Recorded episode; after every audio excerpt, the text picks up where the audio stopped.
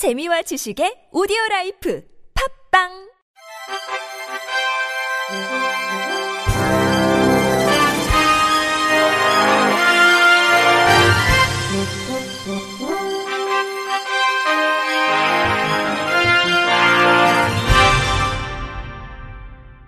청취자 여러분 안녕하십니까? 10월 5일 월요일 KBRC 뉴스입니다. 지난 4년간 외교부 재외 공간의 장애인 고용 의무 위반으로 부과된 벌금이 25억 원에 달하는 것으로 드러났습니다. 국회 외교통일위원회 소속 더불어민주당 전해철 의원이 외교부로부터 제출받은 자료에 따르면 올해 재외 공간의 장애인 고용 인원은 1명이었습니다. 2016년과 2017년은 장애인을 한 명도 고용하지 않았고 2018년에서 2020년 고용한 장애인은 매년 한 명으로 장애인 고용률은 의무 고용률 3.4%에 훨씬 못 미치는 0.07% 수준이었습니다.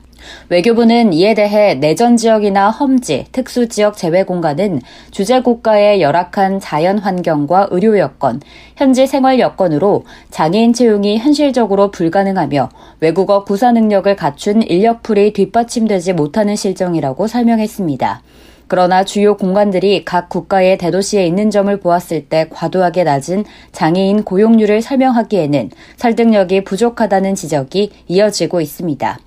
전해철 의원은 외교부는 장애인 의무 고용률 미달 문제가 반복되는 것과 관련해 납득하기 어려운 이유를 대고 있다며 문제를 개선하려는 의지 없이 부담금을 납부하는 것만으로 책임을 회피하는 것이 아닌지 우려스럽다고 말했습니다. 장애인 학대 의심 신고가 접수된 뒤 72시간 내 현장 조사 원칙이 지켜지는 비율이 절반도 안 되는 것으로 나타났습니다. 국회 보건복지위원회 소속 더불어민주당 김성주 의원이 보건복지로부터 제출받아 공개한 자료에 따르면 지난해 장애 인권 옹호기관의 신고가 접수된 뒤 조사가 이뤄진 1,721건 가운데 3일 안에 현장 조사가 이뤄진 경우는 842건으로 48.9%에 그쳤 습니다. 아울러 27%가 조사까지 3일에서 10일이 걸렸고 15.4%는 10일에서 30일이 걸렸으며 8.7%는 한 달을 넘겨서야 조사가 이뤄졌습니다. 가장 늦어졌던 사건은 신고 접수부터 현장 조사까지 9개월이 넘는 279일이나 걸렸습니다. 은종군 중앙장애인 권익 옹호기관 관장은 조사가 지연되면 증거 확보가 어려워지고 피해자가 빼돌려지거나 2차 가해가 이뤄지기도 한다며 지금 같은 상황이 이어지면 상담원 보호와 폭넓은 현장조사 등을 위한 2인 1조 현장조사 원칙이 지켜지기 어렵고 염전이나 섬처럼 배를 타고 긴 시간 이동해야 하는 현장엔 더욱 신속 대응하기 어렵다고 말했습니다. 김성주 의원은 학대 발생 수, 관할 면적 등을 고려한 조사 인력 추가 지원, 제도 개선에 정부가 적극 나서야 한다고 촉구했습니다. 국회 보건복지위원회 소속 더불어민주당 최혜영 의원이 장애인도 비장애인과 동등하게 건강관리와 보건의료 서비스에 접근할 수 있도록 하는 약사법 일부 개정 법률안을 발의했습니다. 개정안의 주요 내용은 안전상비 의약품, 보건용 마스크 등 다빈도로 사용되는 의약품과 의약 외품에 대해 점자와 음성, 수어, 영상 변환용 코드를 표시하도록 의무화하는 것, 식약처장은 제약회사가 점자 등 표시에 필요한 행정직, 재정적 부분을 지원할 것, 장애인의 의약품 등 안전정보 접근성 보장을 위한 표시 방법과 기준 개발, 교육, 홍보, 실태조사, 평가, 연구 개발을 수행하는 것 등입니다.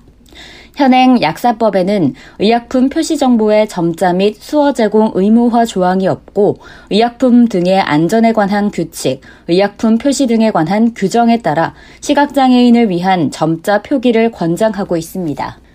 하지만 식품의약품안전처가 국회 최혜영 의원실에 제출한 자료에 따르면 현재 의약품에 점자 표기를 하는 의약품은 일반 의약품 64개, 전문 의약품 26개, 안전상비 의약품 4개 등 94개에 불과한 것으로 나타났습니다.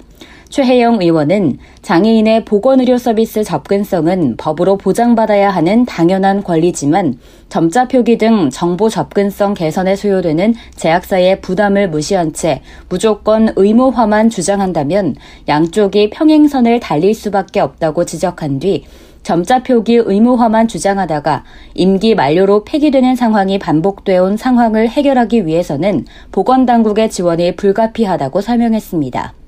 이어 최 의원은 코로나19 유행 시기에 장애인이 기본적인 의료 정보조차 접근하지 못하는 모습을 보면서 약사법 일부 개정 법률안 발의를 결심했다며 21대 국회에서도 다시 임기 만료 폐기로 약사법 개정안이 무산되는 상황을 막기 위해 제약업계의 부담을 최소화하면서 장애인 당사자의 건강권이 보장되는 방법을 법안에 담아보려고 노력했다고 밝혔습니다. 서울시 사회서비스원은 공적 돌봄 강화 및 서비스 기반 구축을 위해 지난달 28일 영등포 송파, 양천구에 종합재가센터를 추가 개소한다고 밝혔습니다. 사회서비스원은 지난해 7월 성동센터를 시작으로 은평, 강서, 노원, 마포에 센터를 추가로 설치 운영해왔으며 이날 3개 자치구의 센터가 추가되면서 서울시내 종합재가센터는 총 8개소로 늘었습니다. 지역별 여건을 고려해 유형별 특화 서비스를 제공 중인 종합재가센터의 주요 서비스는 재가 장기 요양, 장애인 활동 지원, 돌봄 SOS 서비스 등입니다. 이날 추가 개소한 세계 종합재가센터는 기본형으로서의 방문 요양, 방문 목욕, 돌봄 SOS 서비스를 제공할 방침입니다. 주진우 서울시 사회서비스원 대표는 종합재가센터 확대를 통해 더 좋은 사회 서비스를 제공하고 일자리 창출 및 돌봄 종사자 고용 안정에도 기여할 수 있게 됐다면서 앞으로도 서울시 사회서비스원은 공공성과 책임성을 바탕으로 공적 돌봄 정착을 통한 시민복지 증진을 위해 노력하겠다고 말했습니다. 현행법에는 공공기관이 일정 비율 이상 장애인을 고용하도록 규정하고 있고 이를 위반할 경우 부담금을 내도록 하고 있는데요. 법으로 한동안 유예 기간을 주다가 내년부터 첫 집행에 들어갑니다. 하지만 교사 등 교육 공무원의 경우 장애인 채용 비율이 기준보다 턱없이 낮아 내년부터 전국 교육청이 물어야 할 돈만 수백억 원에 달하는 것으로 나타났습니다. 자세한 소식 YTN 김주영 기자가 보도합니다. 공공기관이 장애인 고용 문제에 신경 써야 한다는 지적은 국회 국정감사의 단골 메뉴였습니다. 권미혁 전 더불어민주당 의원 2019년 10월 장애인 의무 고용률이 3.4%로 지금 돼 있죠. 공상 장애로 인한 퇴직 소방관을 이 장애인 채용 때 우선 고용하라는 제안을 드리고 싶습니다. 장애인 고용 의무 제도는 50인 이상 사기업은 물론 공공기관도 장애인을 일정 비율 이상 고용하도록 규정하고 있기 때문입니다. 그런데 교사 등이 포함된 교육청 공무원들은 장애인 고용률이 가장 낮은 집단 가운데 하나로 집계됐습니다. 지난 3년만 봐도 교육청 공무원의 장애인 고용률은 해마다 고용률 기준인 3.4%의 절반 수준에 불과했습니다. 더 큰 문제는 내년부터 거액의 부담금을 내야 한다는 점입니다. 공공기관에 한해 적용되던 유예기간이 올해로 끝나기 때문입니다. 장애인 고용공단이 추산한 자료에 따르면 전국 17개 교육청이 내년에 내야 할 부담금 총액은 240억 원이 넘습니다. 지난해 전체 정부 공공기관이 낸 장애인 고용 부담금 총액의 57%에 달하는 수치입니다. 이처럼 상황이 심각하지만 교육부는 고용률을 높이기 위한 정책을 시행해도 의무 고용률 달성이 어렵다며 고충만 토로하고 있습니다. 교대나 사범대 등 교원 양성기관에 진학하는 장애인 자체가 적기 때문에 구조적 한계가 있다는 겁니다. 배준영 국민의힘 의원. 장애인 교원을 고용하지 못해서 매년 수백억 원의 고용 부담금을 낭비할 것이 아니라 아, 체계적인 장애인 교원 제도를 수립해서 전문성과 특수성을 지닌 인력을 양성해야 하겠습니다. 그동안 교육부는 부담금 유예 기간을 늘려달라고 집중적으로 요청해 왔지만 이 제도가 생긴 지는 이미 30년, 부담금 납부가 예고된 지는 4년이 지났습니다. YTN 김주영입니다. 끝으로 날씨입니다. 화요일인 내일은 전국이 대체로 맑을 것으로 예상되는 가운데 아침 기온이 10도 이하로 떨어져 전국적으로 쌀쌀하겠습니다. 또한 낮과 밤의 기온차가 10도 이상으로 클 것으로 예상되니 건강관리에 주의하시기 바랍니다.